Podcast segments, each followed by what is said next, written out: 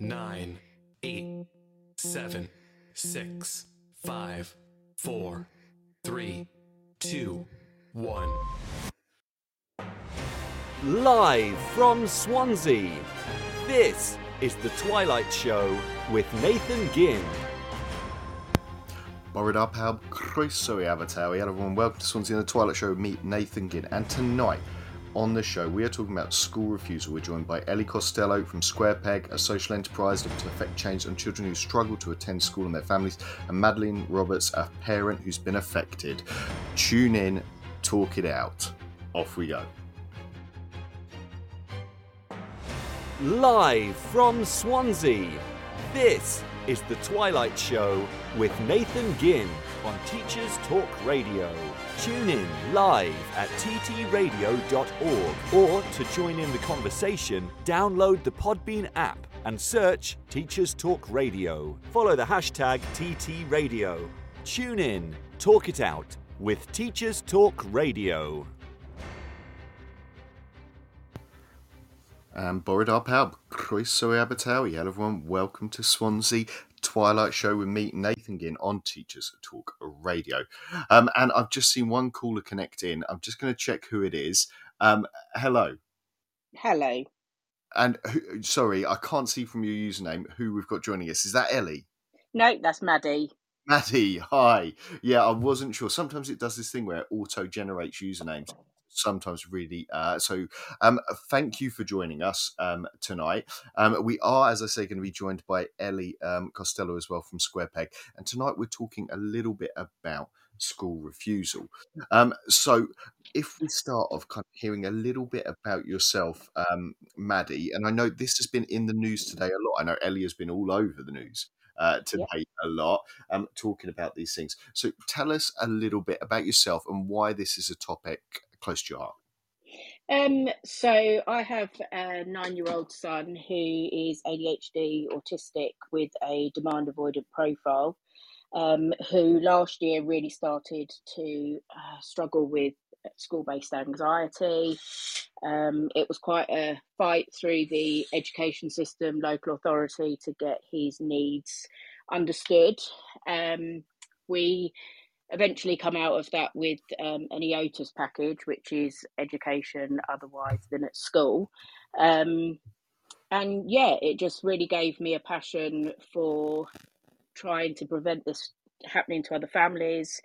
Um, sort of the parent blaming, the idea that you know threatening with fines is going to make the situation better, or it's going to get us to get our children into school. Um, and I met uh, Susan online through a support group who her story, funny, was just literally mirrored our story. And we sort of said, oh, you know, we really want to do something about this. Susan said she was putting a bit of writing together to do a petition. And I was like, oh, should we do this together? Um, contacted a few of the send organisations that we knew online, and it's literally just grown from there. Um, and so that's, I, I think one of the things maybe we forget about sometimes, uh, you know, as schools and organisations, and it will be a lot of teachers listening and a lot of school leaders listening, is is that other side, the side that you're sort of telling us uh, now as a, as you know as the parent. So you kind of mentioned there a little bit about your kind of view that maybe you know fines didn't work or or that approach. Now, um, without kind of you know, I don't want to kind of uh, put you under the spotlight for um, like a, you know if you feel you would be criticizing your school or not. But in your general opinion from talking to people about this how do you feel about how schools approach parents? Um, I think there's just a general lack of understanding um, within schools and society um, about the difficulties that children have with attending school um, and the sort of idea that it's a chosen behavior rather than an anxiety um, and because it's you know it's an invisible disability sometimes like the pda profile of autism. So unless people are really sort of trained and understanding or have lived experience of that they can't really see what the child is struggling with. Um, and i think that makes it quite difficult sometimes between schools and parents because schools will say oh you know when Oh, and Maddie, I think we've lost you just a little. Oh, you're just no. cutting in and out there for me a little bit there. Um, yes. You... Sorry. No, it was just um that there can be diff- it's difficult communicating between parents and staff because staff or school don't always necessarily see the child's difficulties. Um, and then, certainly in our situation, we were saying about the challenging behaviour at home, the anxiety before and after school. Um, and it sort of almost leads in a way to a parent not being believed about their child's difficulties and the anxieties. Yeah, and you know, I, I, I, you know, I do wonder, and we, you know, we've talked before um, on the show about some of the things that schools are being asked to do, particularly by the the Department for Education in England, and some of the language, and you know, I, I would put this uh, possibly across to both of you, and I can see Ellie's joined in the studio there. I'm just going to see if we can get her to call in and, and connect. Um, is um, some of the language about it? So when you talk about your um, child not wanting to go into the school, what language do you use? Um, well, we use sort of um, school based anxiety um, or attendance barriers, attendance difficulties. I think sometimes because when it's seen as a school refusal or in brackets the child won't go to school again it's seen as a chosen behavior whereas actually it is anxiety they can't go to school or they can't leave the house um, and it isn't a um, you know, it isn't a choice to go, Mum, I'm refusing to go to school. It's actually that anxiety is preventing them from going to school. And as we kind of know now, a lot of children that have that anxiety around going to school is that their needs aren't actually being met at school or understood at school, which then it can be a child's way of showing you that that they're, they're not having their needs met because there's an underlying reason why they're struggling to go in um, yeah, and so if I was to say, and you know, feel free, like you know, I'm gonna uh, some words to you, kind of, if I get your reaction to these. So if I, I you know, if I if schools start throwing around words sort of truancy, yep, how, how does that make you, you know, or how, is that a word that you would recognise or a word that you would want not used? Um, I think in my experience, what I've tried to get it across to other professionals or schools is literally asking for some empathy for these children and for adults to put themselves into the child's shoes. So, if an adult was anxious or struggling with mental health difficulties, um, and didn't feel able to go into the workplace or the office, then obviously that would be marked off as sick, and your GP would sign you off, and you know you'd work through that before you would be able to return to your job. Um, and it's very similar for children, but unfortunately, what you know, that's what I'm saying. You know, people that say truancy, it gives the idea again that it's a chosen behaviour that the child doesn't want to go, or perhaps that the parent just can't be bothered.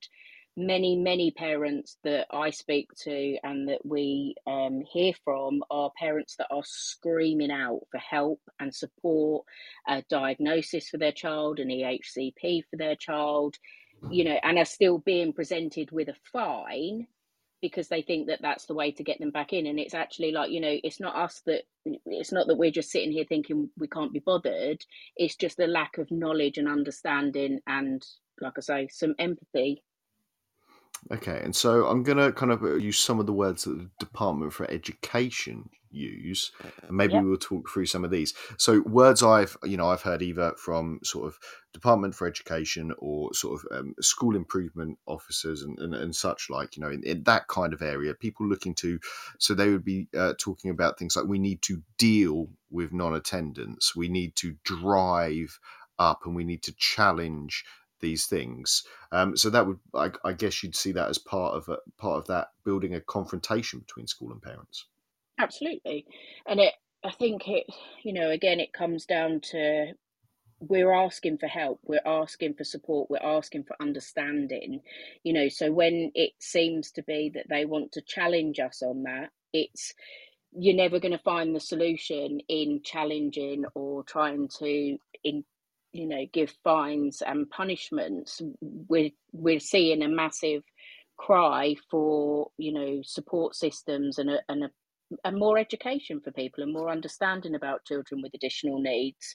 Um, and that yeah it just then it gets the back up of parents because parents are then feeling like we're being parent blamed um, because we can't get the right help for our children. Um, Yes. Uh, sorry, I'm just connecting with Ellie um, there, um, sort of messaging her through, just trying to get her on as well. Um, Ellie, I think if you just check that you're uh, on a smartphone first of all, and then we'll, we'll work from there. I've just sent you a message to see if we can get you on as well. Um, now,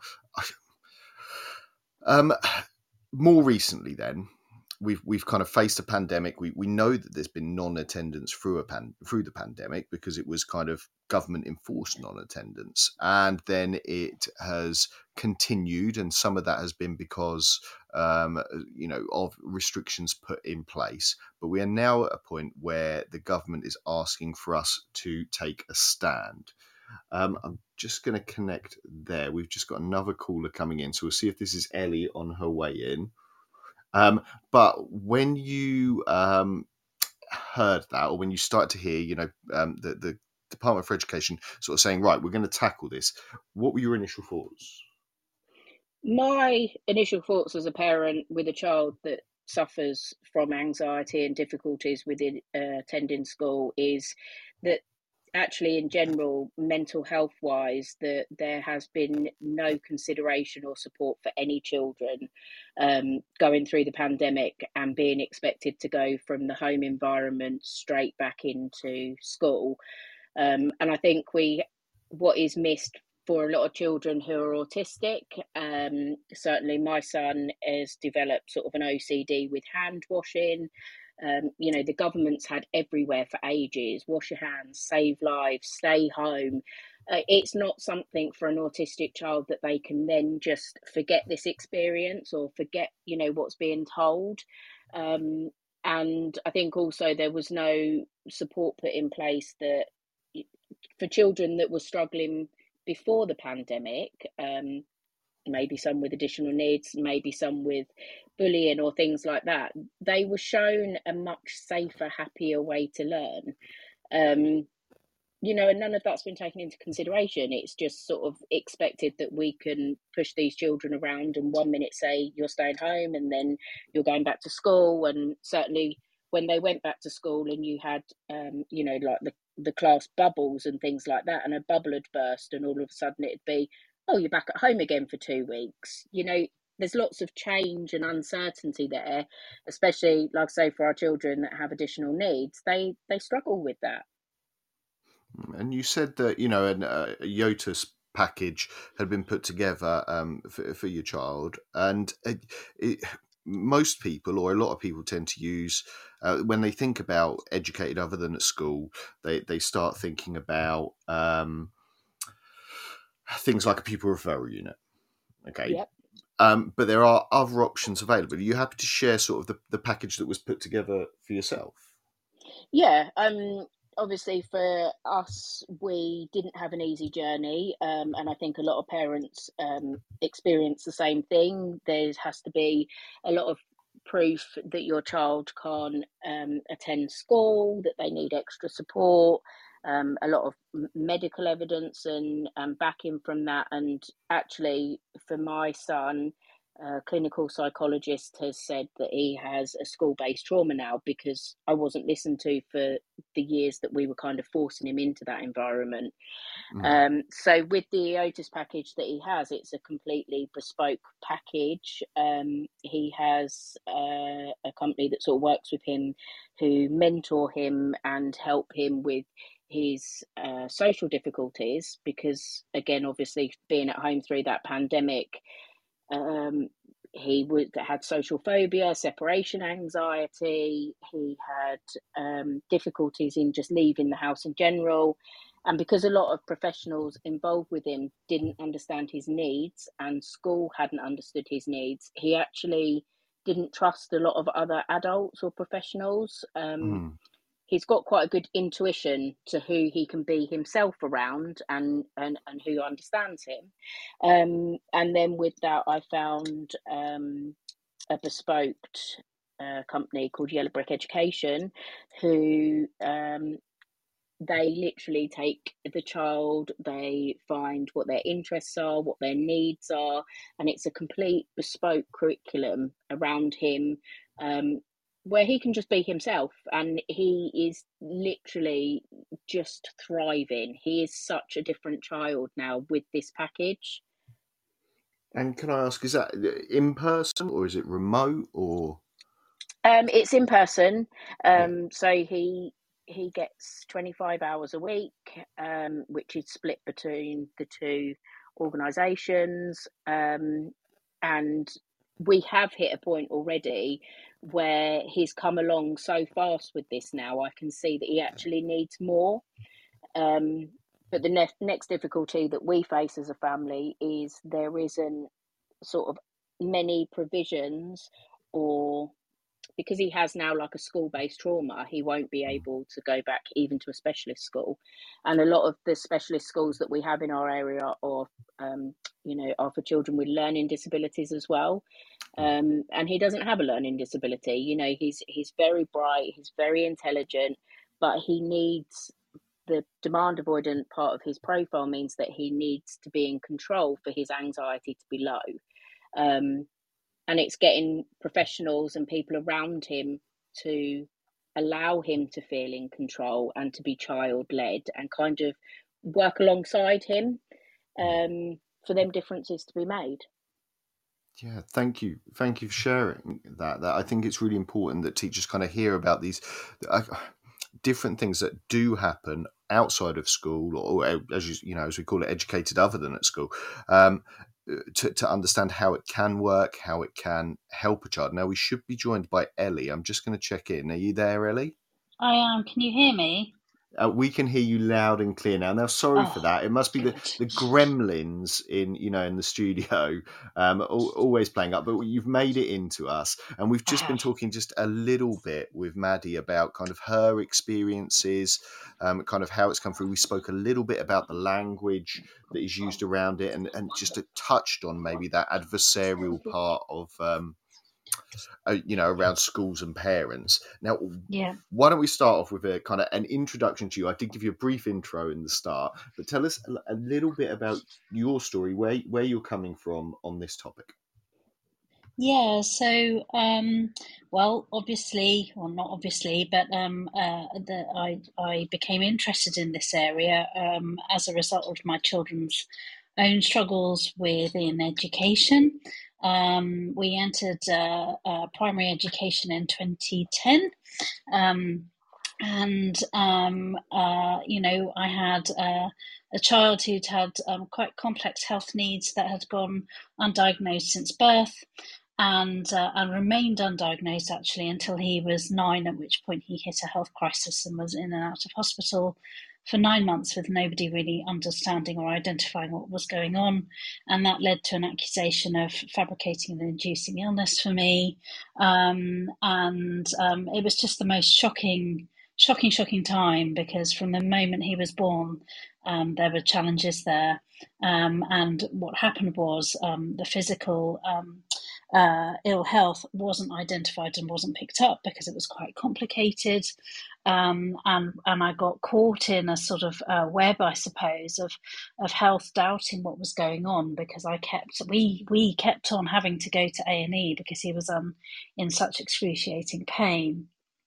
Um, and uh, it wasn't diagnosed for nine months.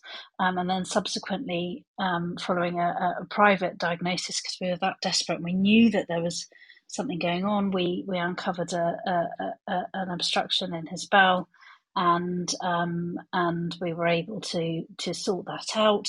And within six months after that, we um, uh, uncovered again privately um, a, um, a, a rare genetic disorder which impacts multiple systems in his body, for which he is now under several consultants. Um, unfortunately, um, long term for, for life, really.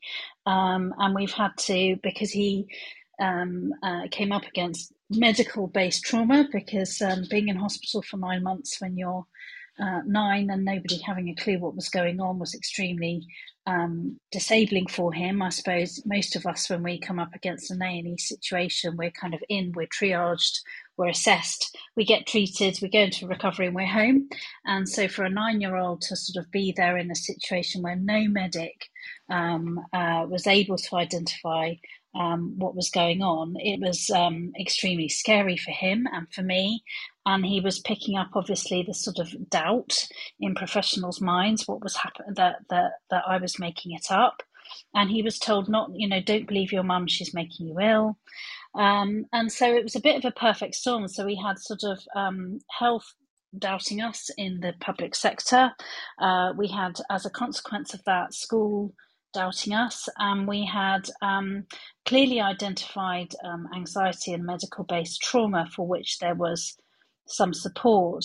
But because school, I suppose, was very focused on, on a quick transition back in for a child really that had been in pain for nine years um, from birth and he had actually um, subsequently shared that he believed that everyone was in pain because he thought it was normal, um, and uh, and he was the only one not coping, and so we we ha- um, have um, uh, you know quite complex attachment needs as a result, and he missed out on some real foundational um, building blocks, I suppose, for which um, you know we're we're still working through at, alongside quite a complex healthcare um, situation at a time when the Gove reforms hit and um, educational standards were were ramped up, I suppose, and, and expectations and um, a focus on attendance came in, um, and prosecuting and fining parents came in.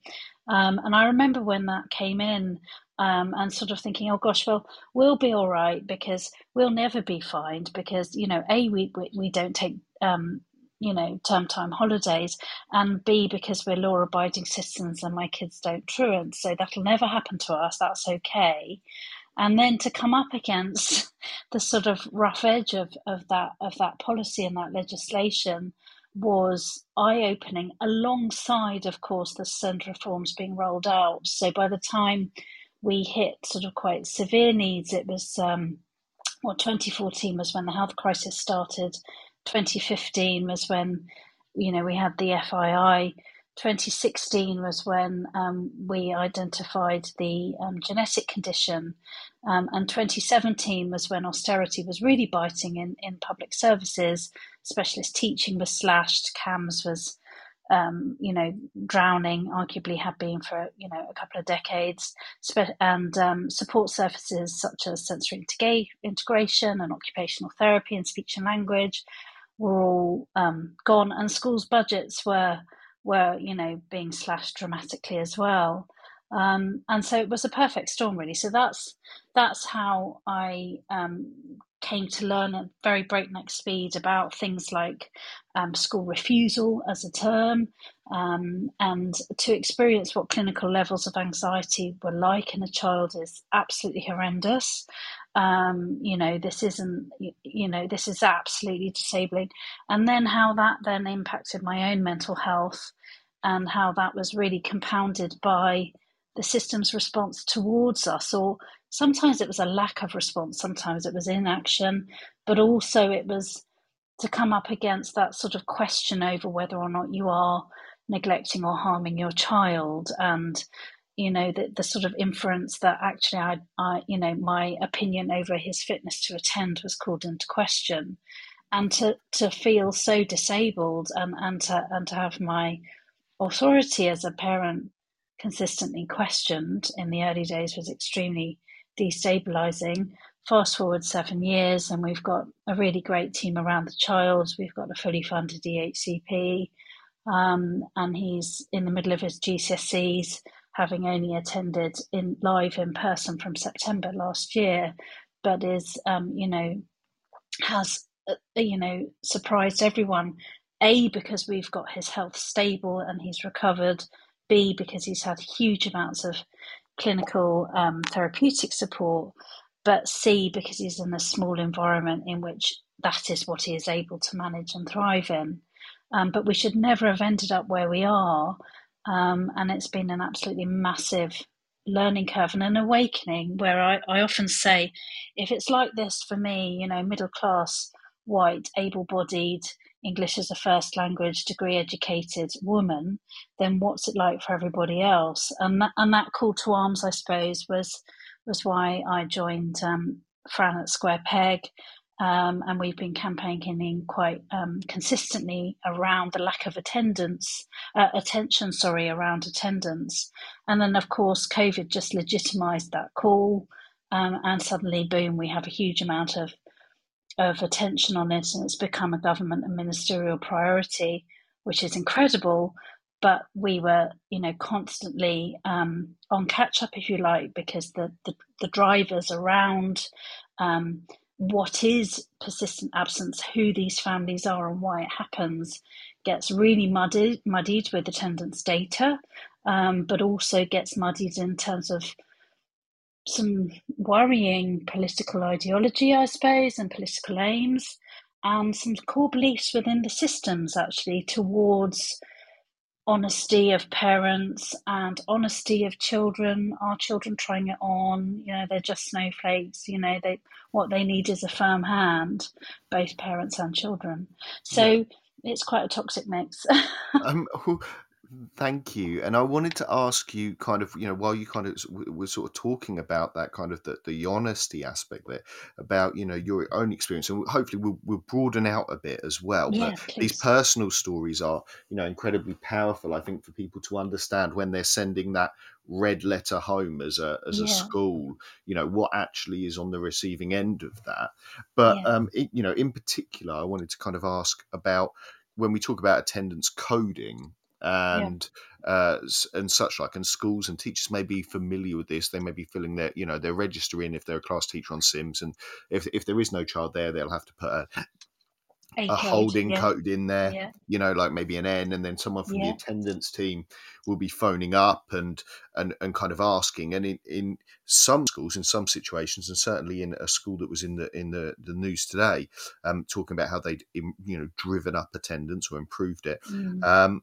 was about people then, if they couldn't contact the parent, going around and knocking on the door and demanding or asking well, asking for evidence or proof of illness yeah. and yeah. such like. Is that your experience then? Yeah. So you know what was really shocking. I mean, it's it's interesting because uh, my mum was in her early twenties when she had me, and and you know. But way back then, she could send in the sick note kind of thing, and that was taken as read.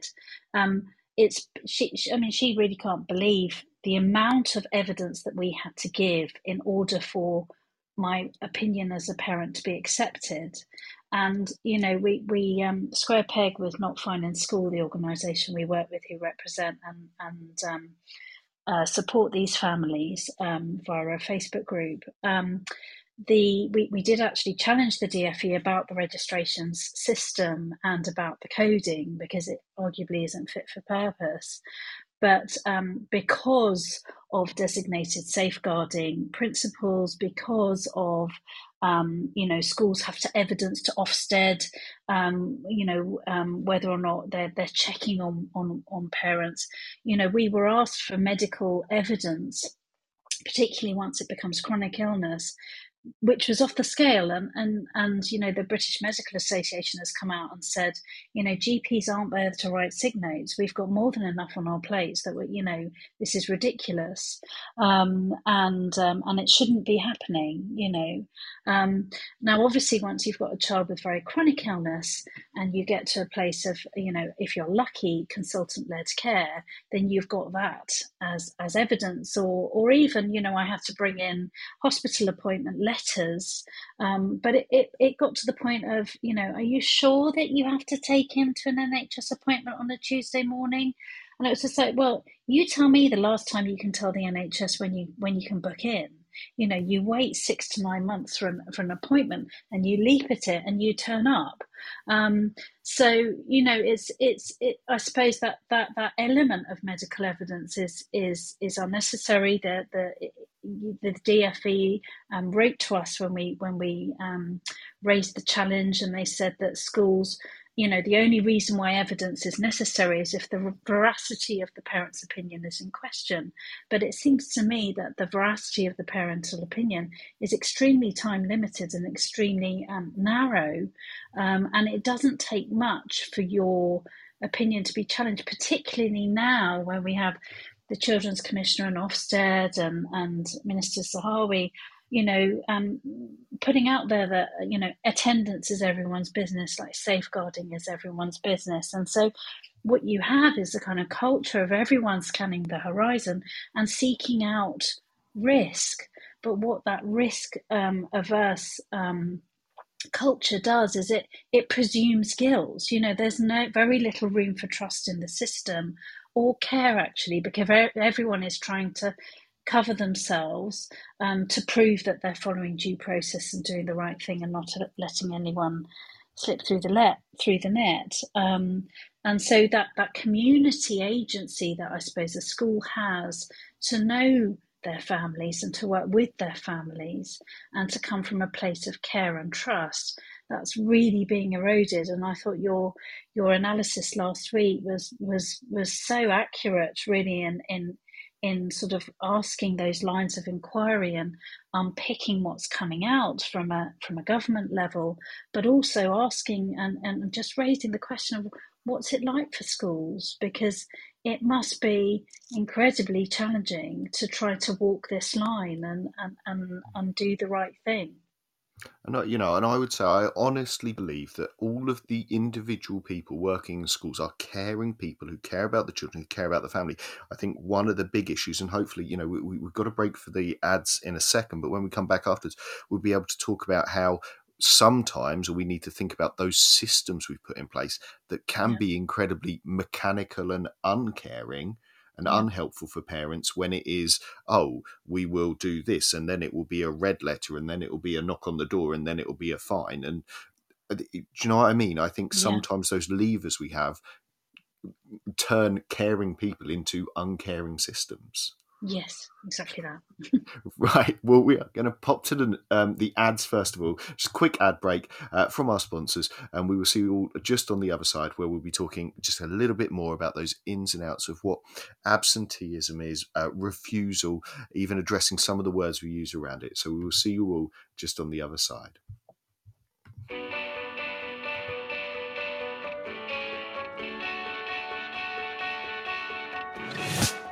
This episode of Teachers Talk Radio has been made possible with support from Witherslack Group, the UK's leading provider of SEN education and care. They're here to support you too through an ever growing offer of free resources, including webinars, podcasts, articles, and events aimed at supporting teaching professionals like you. Visit their website at www.witherslackgroup.co.uk to find out more. Imagine a world where you were free to focus on sparking curiosity in your students and giving them access to the awe and wonder of learning. A world where you were supported to deliver a truly personalised education to help all your learners achieve their potential. No need to imagine it, because that's exactly what the Oxford Smart Curriculum Service delivers. Seamlessly integrating curriculum, resources, assessment, next steps and professional development Every component of Oxford Smart is connected and working to provide you with a uniquely coherent and responsive service that empowers you and your students with transformational effect. The Oxford Smart Curriculum Service. When everything connects, anything is possible stevewoods.co.uk for educational support in IT and computer science. Coming up, I'm delivering a number of courses. Learn to Program in Python is a free one hour course designed to start you on your way into Python coding. Everything works in a browser, so there's nothing to install beforehand. Join me remotely to learn the basics on Wednesday, the 8th of June, 4 o'clock to 5 o'clock. Visit stevewoods.co.uk to start your journey. Are you a state school teacher in England? Why not be a hero this half term and join me for two days and receive up to 1,360 £60 in bursary. Terms and conditions apply. Find out more at stevewoods.co.uk. If you're listening to this, then we know we share one thing in common a passion for the type of outstanding education that every child deserves. That's what makes us the leading provider of specialist education and care. We need people like you to help us achieve even more. With us, You'll be given all the resources and support you need, offered a clear path to career progression, and be rewarded with some of the best salaries and benefits the industry has to offer. We are Witherslack Group. If you'd like to find out more, we'd love to hear from you.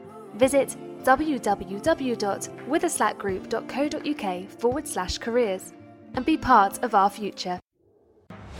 Live from Swansea, this is The Twilight Show with Nathan Ginn on Teachers Talk Radio.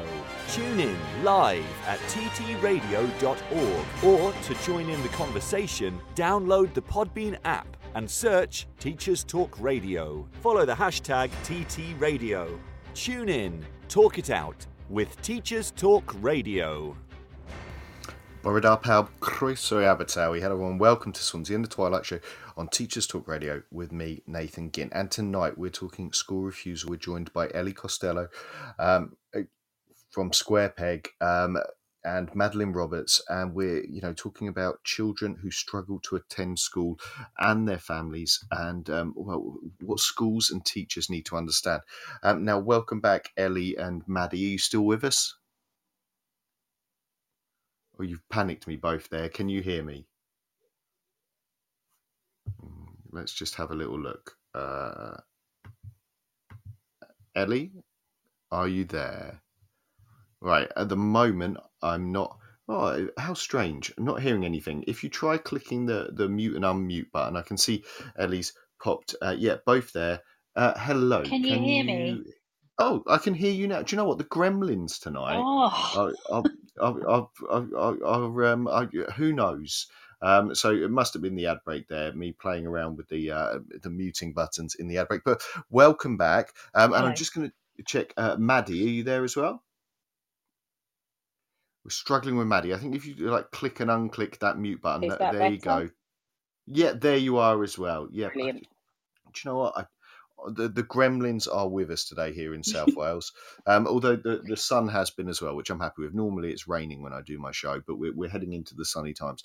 Um, now, uh, as part of kind of the introduction and to kind of talk about this, it is Teachers Talk Radio, and so we are talking. You know, directly to teachers, directly to school leaders, really would be the, the, people listening, and so um, that might change some of the things that we say. I know a lot of you know the campaigning that you will do and the, and the challenge is about bringing together you know lots of different groups of people, including parents um, and teachers and schools, to, to to look at this issue and politicians. But um, the first bit I wanted to talk about and kind of ask you both about, and we've touched on this a little, um, is you know these different words uh, when we talk about absences from school. So we talk about truancy, absenteeism, refusal, uh, loads of colloquial slang like mitching is what they call it here, bunking off where I grew up is what it was called. Um, and what we're describing now, when you guys talk about it is is it an umbrella of lots of different things? Do you specify? um, I I think um, so. You know, truancy is defined because the parents are unaware that the child is not in school, and persistent absenteeism is, um, you know, the parent is aware, um, and so there's a sort of question over whether or not they're complicit in the absenteeism. Um, the, the, the term of choice at the moment is um, EBSA, emotionally based school avoidance. Um, and that came out of Sussex, um, and uh, Ed Psych in Sussex have done some work um, and published some work, and it sort of became po- popular amongst professionals. And it was an attempt with EBSA um, to sort of, you know, call in, call to mind the fact that this is potentially a mental health issue, emotionally based school avoidance. With our families, it's really unpopular um, because um, it's it, again leveling the challenge as being within child, and a lot of our research shows that it's actually, you know, the the child isn't the problem. The child is perhaps the environments that they can't access, or or they're not able to access um, uh, special educational support, or perhaps they're, um, you know, a young carer, um, or perhaps they are in insecure housing, um, and so um, whilst the drivers perhaps or, the, or, or the English isn't their first language. Um, so, you know, EBSA isn't entirely popular, but it is an improvement on um, school refusal, which was the term that I was given, or school phobia or school avoidance, um, which again, you know, felt quite medicalized. Um, in local area um, next door to me at Coventry, they refer to it as ENAS, extended non-attendance at school. And I have to say, out of all of the options that I've heard, it's sort of quite, you know, does what it says on the tin. ENAS, it's it's just a sort of factual statement um, about the problem rather than it um, couching it as being emotionally based.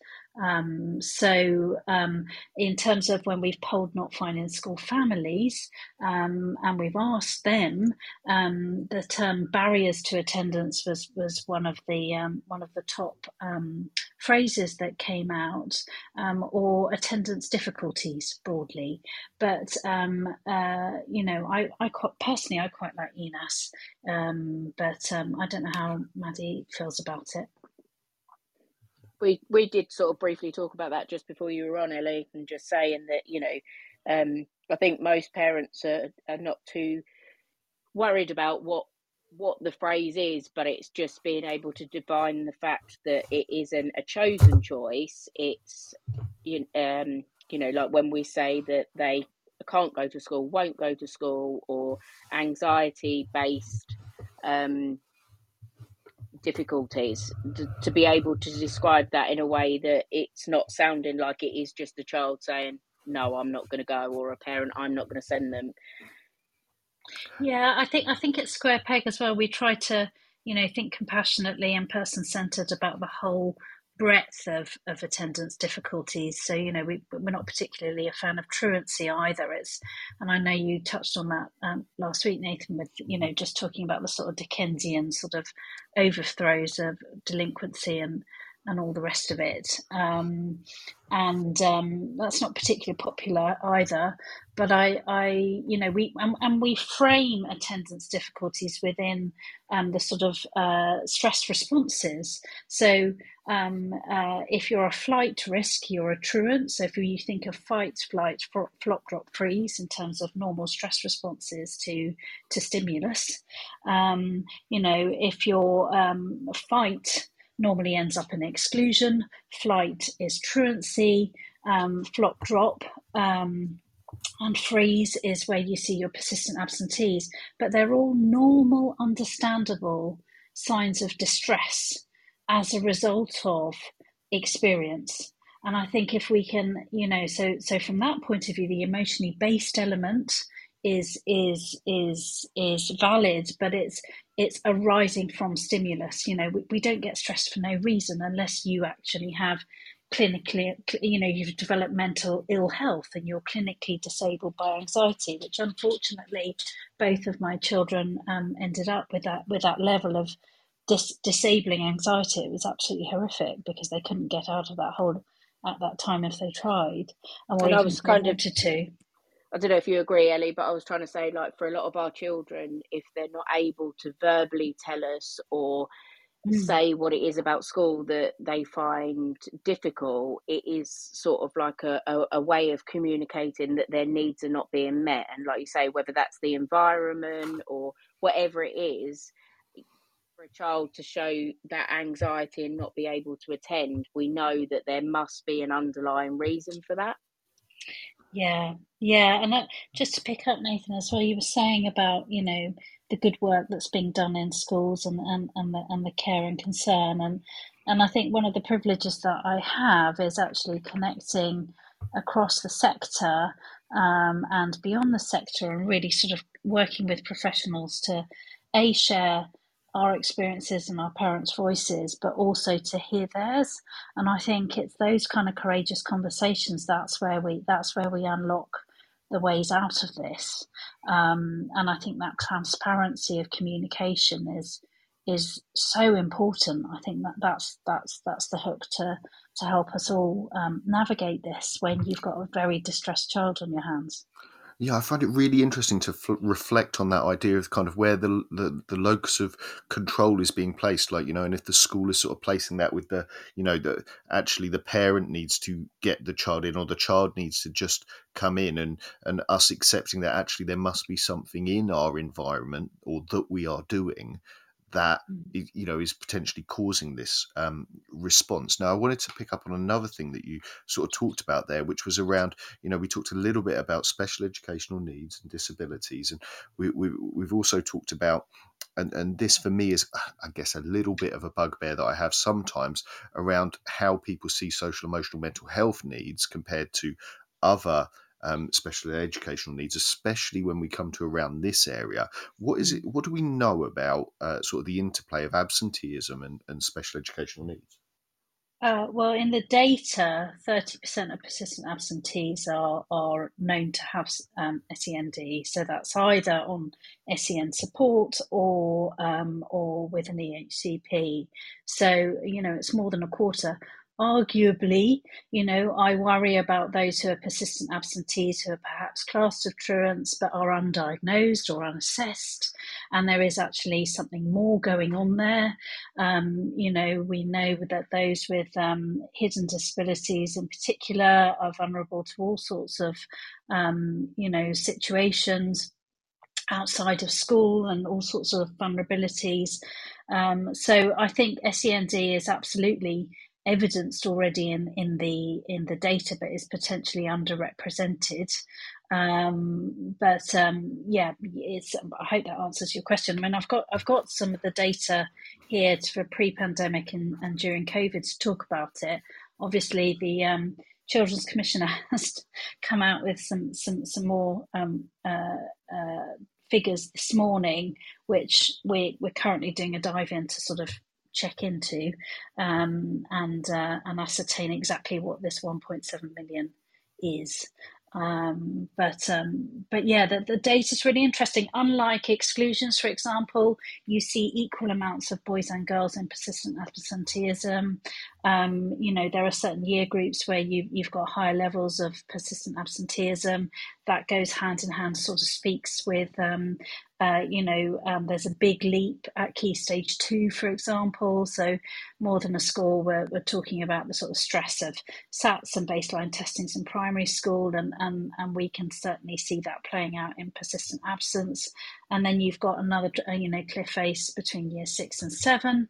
You've got another spike in the data but really sort of seven eight nine is persistent absenteeism just keeps on going up and then year 10's a big um, spike as well, and and then it drops, um, you know, um, in year um, uh, eleven and twelve um, a little, but um, but it's still considerable. So I think the data is. is I think I, with this, I, I say that our children are holding up a mirror to us about, you know, the, the the, I don't even want to talk about it in terms of limits, but the amount that they are having to cope with and and the fact that that, that increasing numbers are falling out of the system, um, not not necessarily or, or in any shape or form by choice.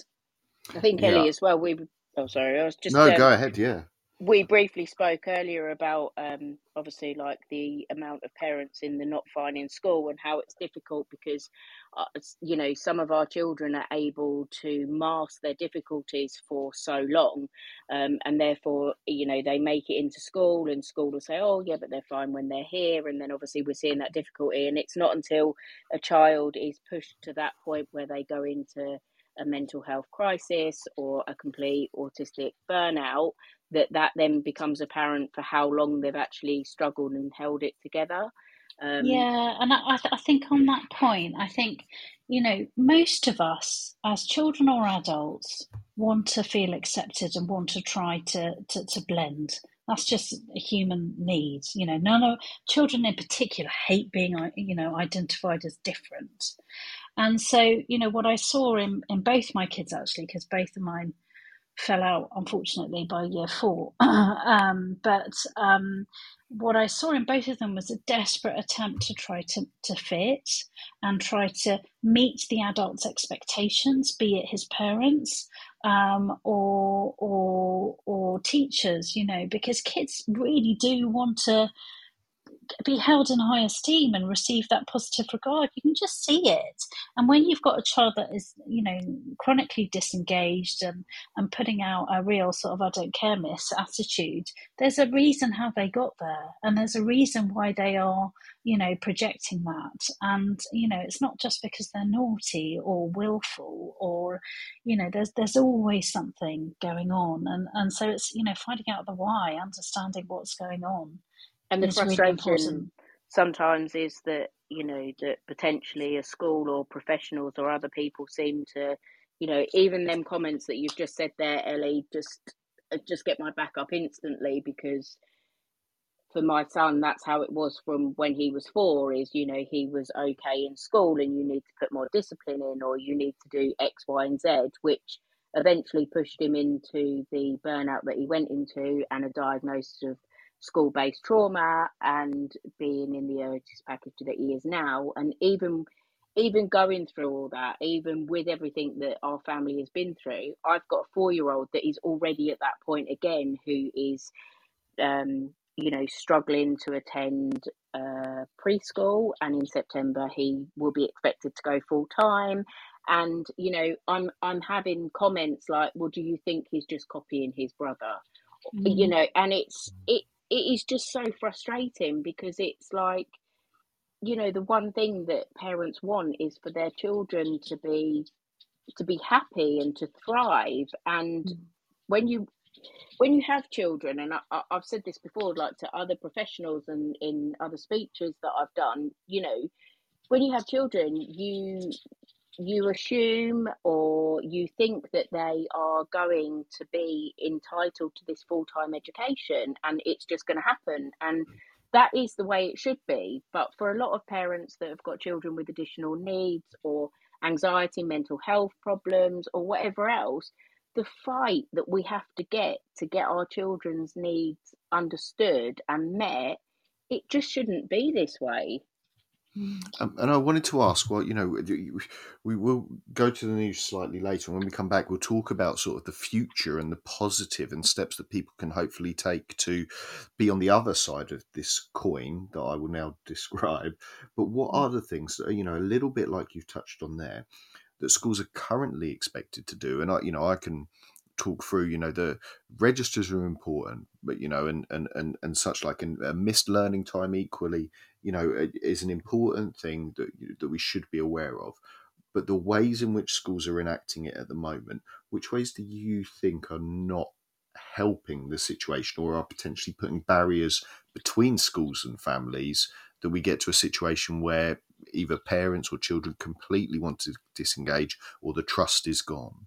Yeah so uh, we uh, with Not Fine in School, we ran several surveys, and I've got some of the data here from our surveys. The most recent survey we ran was in preparation for the attendance consultation in February, which you know was announced on January the thirty first and was closing on February the 28th.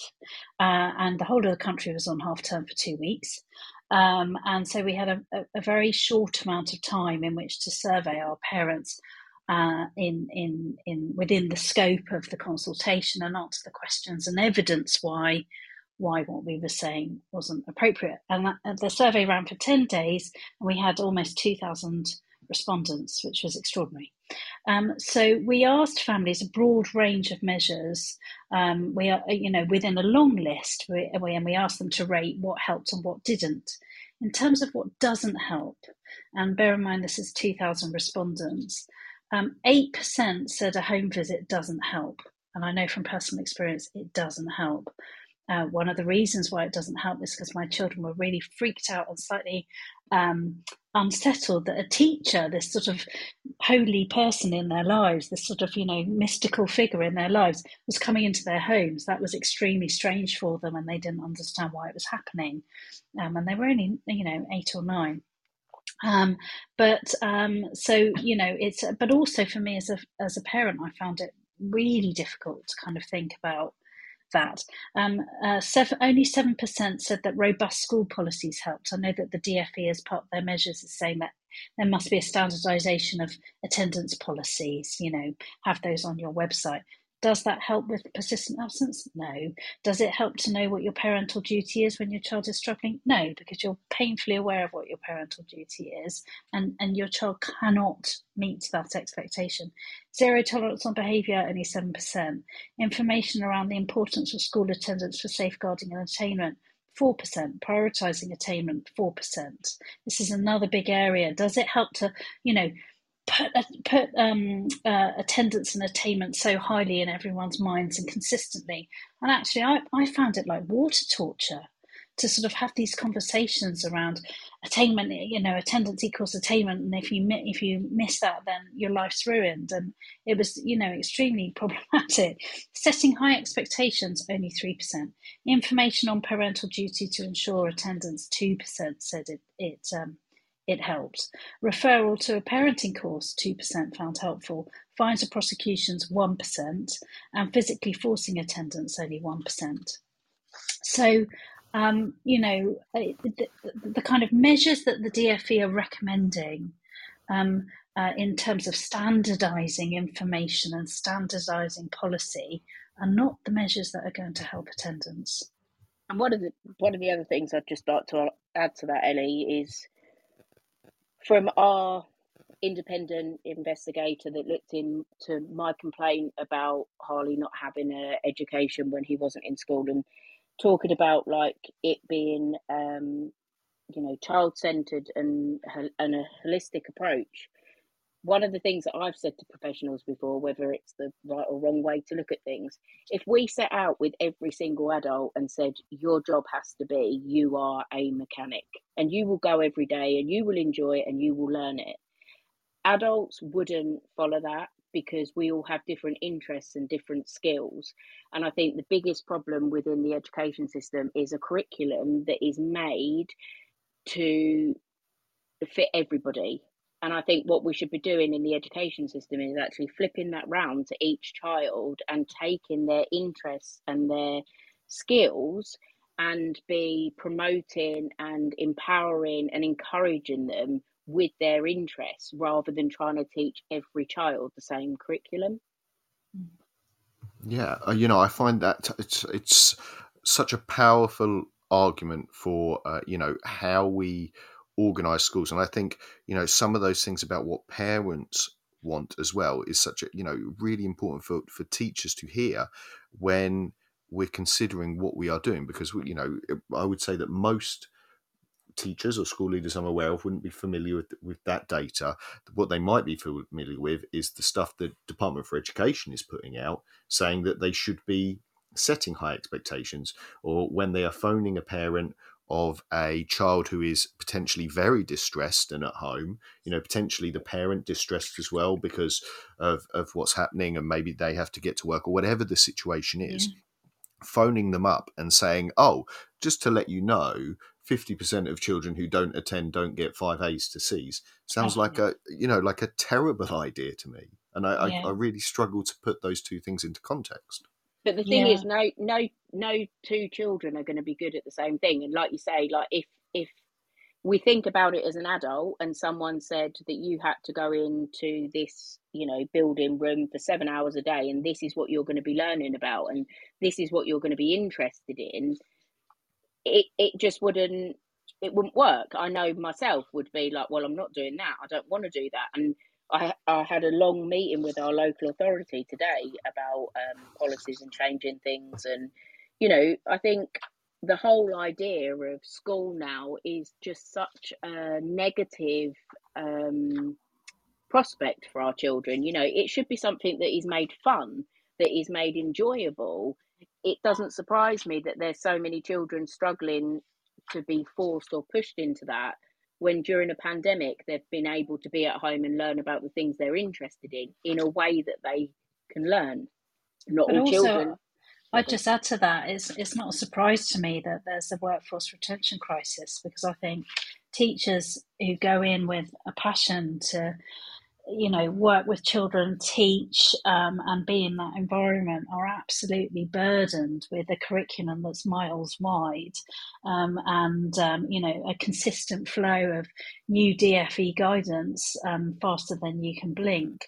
Um, and um, and you know it's all very policy heavy. It's all very process heavy, and I think what happens is when everyone is carrying this mental load of, you know, or NQTs don't smile till Christmas, and you're not there to be their friend, and and um, you know you've got to um, seek out radicalisation and FGM and and um, harm and la la la. Oh, and and and you've you know RSHE and the the, the mental load must be astronomical for teachers.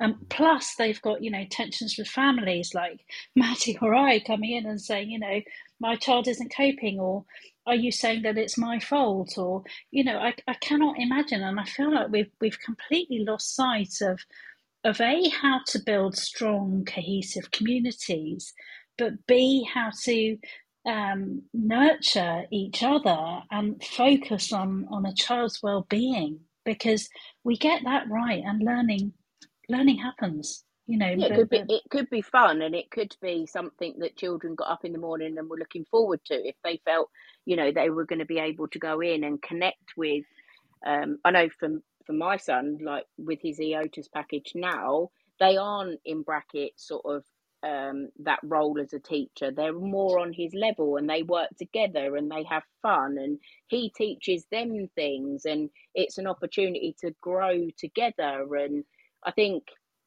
you know, with the curriculum that we've got at the moment, certainly I think there should be so much more um, life skills and, and things that are going to be useful. I just think it's so heavy on, like you say, exams and being able to sit down and regurgitate things that people have you know told you that you're not interested in yeah. it no, could just be so different I, I, you know, I will say that there there are pockets, and I'm very lucky to be in one of these pockets where you know I work in a what we call an alternative curriculum unit within a secondary school where we are designed to be pupil centered and we mm. are very much built from that way up that we uh, work from the pupil centered where they want to go and we are only key stage four which means we are thinking about their transition to wherever they go next after school but we will look at which subjects they're going to keep which ones they're not uh, which ones we will then build up from another direction, which college placements, work experiences, a bit like the EOTAS package that you've talked about there, except we are school based as opposed to we're mm. pre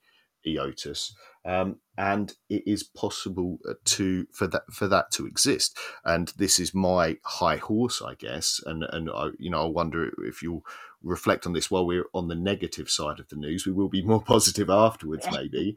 But um, the, the the thing that stops that being a bigger uh, thing uh, across uh, more key stages across more schools is money it's you know my provision is an is an expensive but provision. The, one of the things that I said to local authority today, and it is one of the mm. things that I would love to say to government as well, or any teachers, schools, or anything.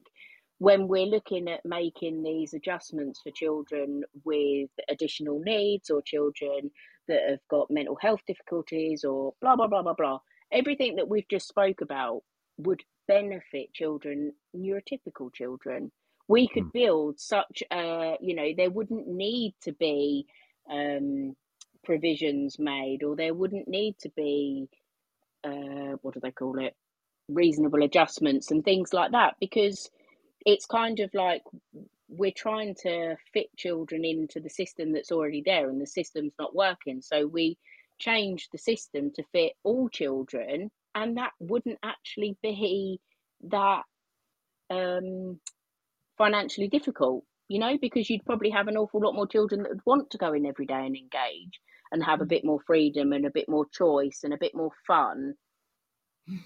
We are getting very revolutionary, and I know, you know, I apologise, Ellie. We've we've gone, you know, me and Maddie here are rewriting the, the, the world of, of education as we talk. But we do have to go to the news. Now, it'll be about eight minutes, but when we come back, I'm hoping that we can just pull out from this discussion some, some really positive, maybe small scale. We won't be able to set up the barricades just yet, Maddie, you and I. We'll, we'll get the, we'll, we'll get oh, on I'm that. right there with you, don't worry. we'll, we'll, we'll get onto that another time, but maybe if we focus on a couple of small scale steps, adjustments that teachers and school leaders can make in their school that can really make a difference to people who have been in the situations that you've been in. Are you happy? Happy to stay around? I'm happy to stay around. The one sentence that I want to get in before then is just listen to the parents. Fantastic. Well, thank you very much. Now, I need both of you just to mute your microphones because last time I did this, I managed to cut you off somehow. Will So if you, Yep. if you try that while we go to the news, oh, absolutely perfect. And we will see you all on the other side of this break.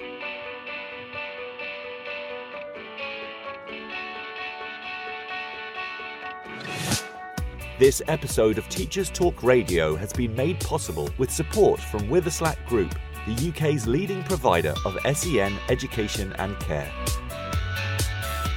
They're here to support you too through an ever growing offer of free resources, including webinars, podcasts, articles, and events aimed at supporting teaching professionals like you. Visit their website at www.witherslackgroup.co.uk to find out more. Imagine a world where you were free to focus on sparking curiosity in your students and giving them access to the awe and wonder of learning. A world where you were supported to deliver a truly personalised education to help all your learners achieve their potential. No need to imagine it, because that's exactly what the Oxford Smart Curriculum Service delivers. Seamlessly integrating curriculum, resources, assessment, next steps, and professional development, every component of Oxford Smart is connected and working to provide you with a uniquely coherent and responsive service that empowers you and your students with transformational effect. The Oxford Smart Curriculum Service. When everything connects, anything is possible. stevewoods.co.uk for educational support in IT and computer science. Coming up, I'm delivering a number of courses. Learn to program in Python is a free one hour course designed to start you on your way into Python coding. Everything works in a browser, so there's nothing to install beforehand. Join me remotely to learn the basics on Wednesday, the 8th of June, 4 o'clock to 5 o'clock. Visit stevewoods.co.uk to start your journey. Are you a state school teacher in England? Why not be a hero this half term and join me for two days and receive up to £1,360 in bursary? Terms and conditions apply. Find out more at stevewoods.co.uk. If you're listening to this, then we know we share one thing in common a passion for the type of outstanding education that every child deserves. That's what makes us the leading provider of specialist education and care. We need people like you to help us achieve even more. With us, you'll be given all the resources and support you need, offered a clear path to career progression, and be rewarded with some of the best salaries and benefits the industry has to offer. We are Witherslack Group. If you'd like to find out more, we'd love to hear from you. Visit www.witherslackgroup.co.uk forward slash careers and be part of our future. This is Teachers Talk Radio, and this is Teachers Talk Radio News with Gail Glenn.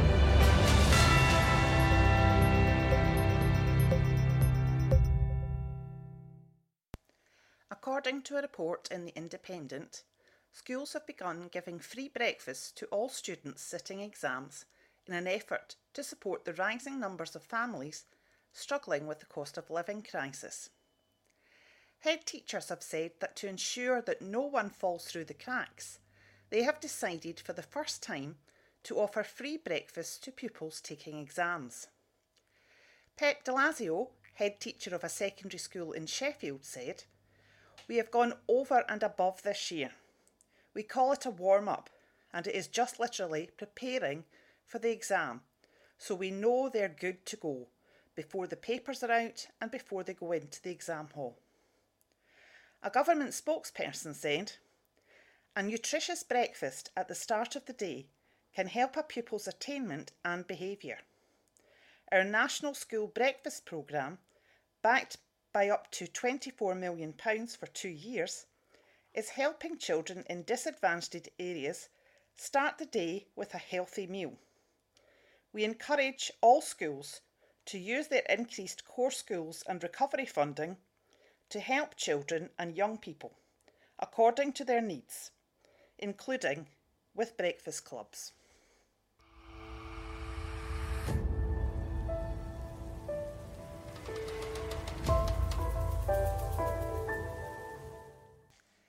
In Scotland, the EIS Union, which represents around 80% of Scotland's teaching professionals, is hosting its AGM this week, with the recently launched Pay Attention campaign, which calls for a 10% pay rise for teachers amid the cost of living crisis taking centre stage. A rally is expected to take place on Saturday afternoon as part of the pay increase campaign.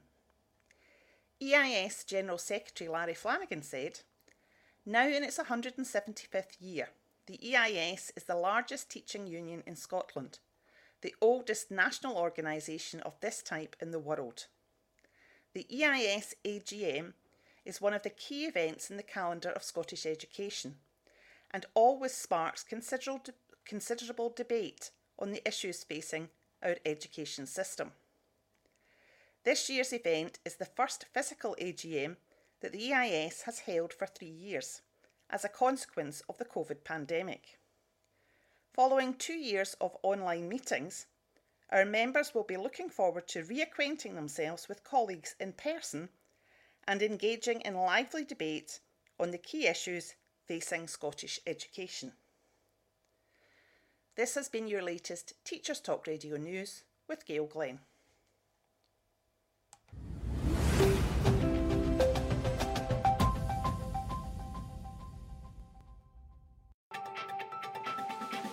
This is 2 Minute Tech with Steve Woods, your tech briefing on Teachers Talk Radio. Hello!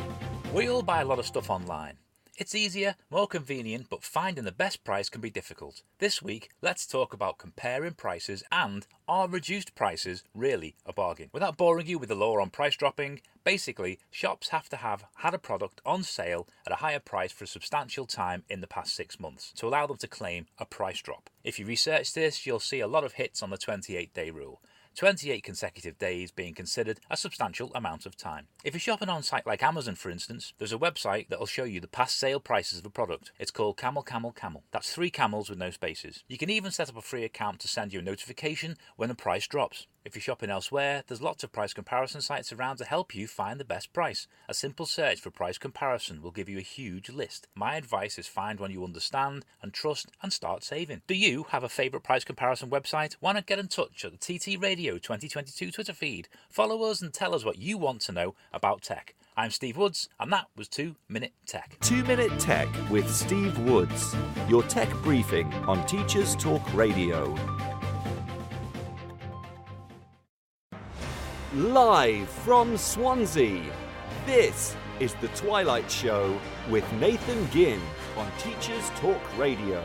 Tune in live at ttradio.org or to join in the conversation, download the Podbean app and search Teachers Talk Radio. Follow the hashtag TTRadio. Tune in, talk it out with Teachers Talk Radio. Borodar Pub, Croeso Abertawe. Everyone, welcome to Swansea and the Twilight Show with me, Nathan Ginn, here on Teachers Talk Radio. And we have been talking about uh, school refusal um, and uh, attendance. And we're joined by Ellie Costello and uh, Madeline Roberts. Um, Ellie from, from Square Peg, uh, social enterprise um, uh, to affect change in children who struggle to attend school um, and and help their families. Um, now, uh, welcome back, uh, Ellie. Hello. Yes, and welcome back, Maddie. Hello. Yes, so the gremlins have gone. The gremlins have left us. Now, earlier on in the show, we've talked a little bit about your personal stories. We've talked a little bit about some of the things that people, you know, schools really need to understand. And some of it is you know quite quite tough conversations i guess when we're, we're, talking about that. And i think sometimes it can be tough for uh, educators teachers as as professionals to accept and to reflect on what can sometimes be some some tough things you know to hear about what they're doing but hopefully now this side of the news we're just going to talk about some positives that you know either people can do. And if we start on the, the kind of individual level the, the kind of micro level and then we'll talk maybe right at the very last bit about some of the campaigns and, and kind of big kind of political type uh, messages that can be can be changed. But what are some small sort of top tips that you would give teachers or maybe people working in the uh, attendance office or school leaders when thinking about these kind of things yeah, so uh, I'll just run through. I, I gave you 10, 10 things from our survey that, that didn't help. Our respondents said out of a long list what didn't help. And I'll, I'll give you the sort of top five, uh, top 10 answers for what does help and sort of um, flesh that out a bit.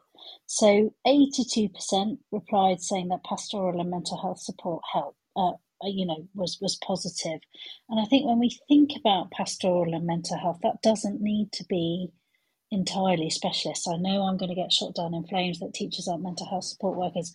I'm not even talking about that. I'm just talking about um, you know just just just the positive regard just the openness and curiosity. Now i think what we all know is within education we have a lot of very stretched um, uh, uh, professionals trying to do a really hard job in unprecedented circumstances.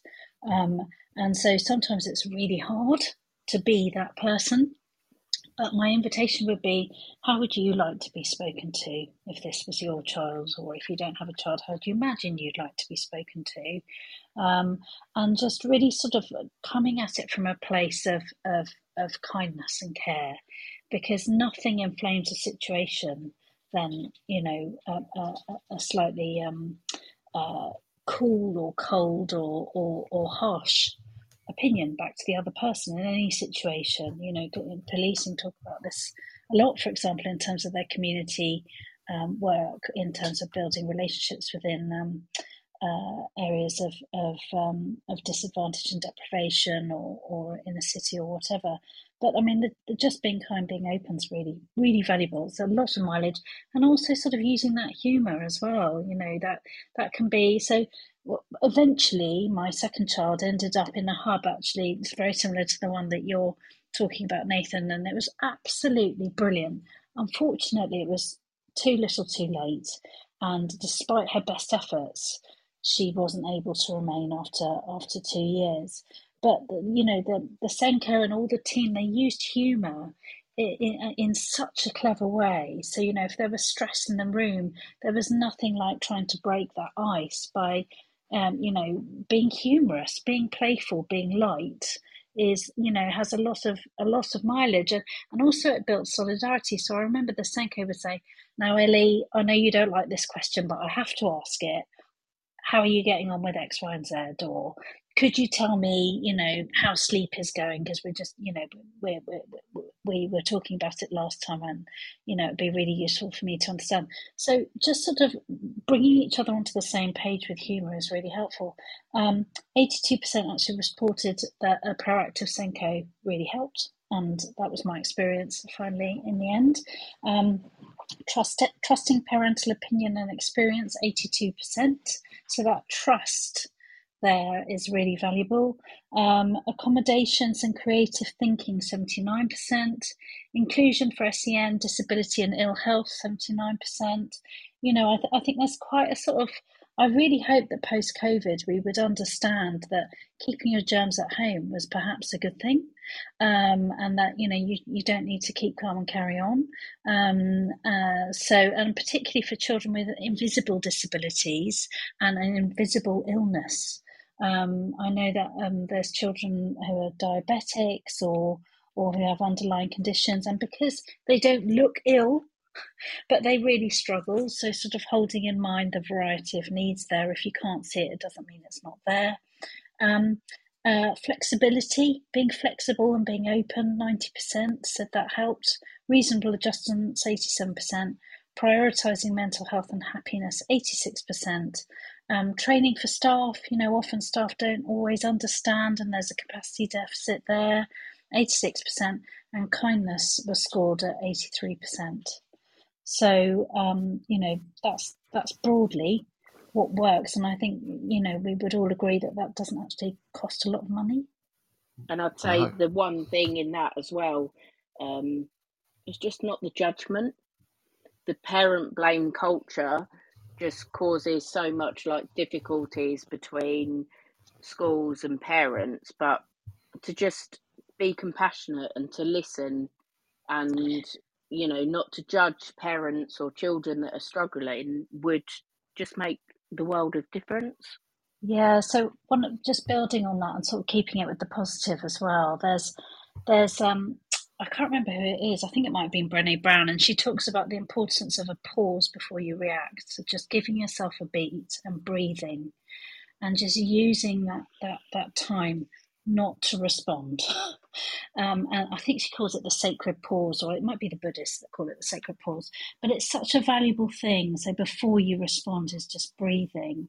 And we talk about this in our training as well. That's the importance of sort of being aware in your own responses. So if I am feeling like I'm going to give this parent or this child short shrift, or if I am feeling like um, like I'm pulled to sort of be slightly, um, you know, firm, um, you know, that's my go-to to sort of shut this conversation down um, is actually kind of thinking, what's going on for me right now? What's driving this in me? Is it actually that I've had a really long morning and I'm hungry and I want to go to lunch? You know, so what is it? And and one of the one of the sort of things that I try to think about is halt, which is hungry, angry, lonely, or tired. You know, am I any of those things right now? So to sort of ground me in that pause before I respond thinking about what it is in me. And if I don't have the agency to respond in a positive way, who can I go to to seek support? What do I need in order to respond to this child, this parent, this colleague, this situation? Um, and if I if it is additional support, where can I get it? And, and I think that sort of you know really builds on that agency within the individual to feel that they can do something and it doesn't have to get in sort of caught into the web of a parent feeling judged or a teacher feeling judged or a school feeling judged or yeah really useful one of the one of the phrases i heard today actually which i thought was really good was stop the clock mm. and i think like sometimes in that moment it's like just stop the clock stop the moment and think about it, which is exactly what you're saying there, Ellie, about not just responding or saying the first thing. It's just like stopping the moment and thinking about what's happening. Mm. And then uh, building on that, if you do react in an inappropriate way, I mean, these are all sort of relational tools that I've been obliged to pick up to support my kids, but I do transfer them absolutely everywhere the power of, of sort of rebuilding and repairing relationships comes in when you've gone away and reflected and perhaps you think that you could have handled it differently and then putting it out there with that person where the tension happened and naming it. You know i was aware that the last meeting didn't finish positively because you know and and actually i'm i'm going to i'm going to hold myself um, open here and kind of say, you know, I, I realize now on reflection I could have responded in this way, and I'm sorry if that was challenging. You know, you it, it's not that you're you're you're you're necessarily um, you know, falling on your sword in any shape or form. It's it's just about how we repair a relationship and sort of keep on the same page. Because working with children who are struggling is really activating. And when you're working with a child who has anxiety, that anxiety or that trauma will ping around the system and it will push at ways to get out and it will try to find the weak links. And so containing that as the adults and working together will absolutely really help that child to kind of think, okay, everyone, everyone's got this. I can trust them, and I'm being listened to. You know, you know, I know that they're going to listen to me. I might not always like what they're going to say to me, and we can have, but there's an opportunity to talk about it and move through this together by communicating and collaborating. And I think those little relational tools are so vital. We also say in our house, like it's also being able to go back to my children and i say this to professionals sometimes that i've got really like frustrated at like and i say it to my children i say it to professionals it's not you that i'm frustrated at it's the system. And that's where it sort of like comes round to the whole positive of like we need to change the system we need to change the policy. We need to change the culture and the attitude because i think there's so much that is taken out on the wrong people with children with teachers with schools with parents. And it's not actually sort of any of our fault. It is the system that needs to change. Mm, and that is, you know, a perfect transition for me in sort of our last sort of five minutes of the show. Just give an opportunity. If there were people who were listening to this and they think, you know, this is this is actually something that you know touches me, maybe not in a, a you know individual, but at a national level, and I wanted to do something or wanted to get involved in some way. Um, what sort of campaigns or things are you asking for? Where do you want us to start? It's, it's, there's quite a lot to ask for at the moment, and the schools bill or the school's white paper even was a real opportunity to do something transformational. And unfortunately, what we had was a parent pledge that no parents wanted, and we had sort of all sorts of other things out there that you know I'm sure the education sector was groaning about. So you know, but focusing on on the positives, you know, I think as Maddie said, it is about a whole scale change. I think everyone is desperate for it. We hoped that that um, COVID would activate it. Um, but in terms of um, you know change, I, uh, I can see, speaking, thinking from a sort of compassion focused view, I, I have to believe that everybody who's working in or around policy and practice is coming at it from the right place. They may not be delivering the right solutions or coming up with the right solutions, but let's assume that they're coming from the right place. And I think if you know you're coming up against a tidal wave of dissent, which is what is going through the Lords right now, then surely there is a uh, you know a, a, real sort of call to arms here as to as to um, you know doing things differently. And i think it, it please listen to the sector. Please listen to families. Please listen to children. Don't just do an interview and go away and come up with the solutions within a silo which is what i can see happening left, right, and centre. They're sort of very selective conversations and a predetermined pathway, and it's all being planned and plotted. Probably, you know, in 2019, who knows? But um, you know, we actually what is being delivered is a sort of, you know, standardization yet again, raising of of um, uh, of um, attainment. Um, these aren't the things that a post-COVID nation or globe needs. It's not what our children need. Um, and there is some, fortunately, some really brilliant innovation that is going on within education and some people who are showing how to do it um, well and to you know work in areas of deprivation and smash targets and build strong communities and really give us hope. And then on the fringes um, you know within um, alternative provision and um, self-directed and progressive education there's some really interesting stuff going on as well.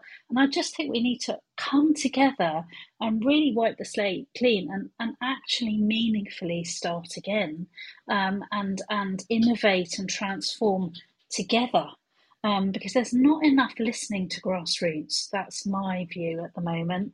Um, and if it is listened to, it's done as a sort of checkbox and it's not meaningfully implemented. And it's not meaningfully implemented because it's not co produced. You haven't got stakeholders who are grassroots at those top tables really helping innovate and deliver what's needed.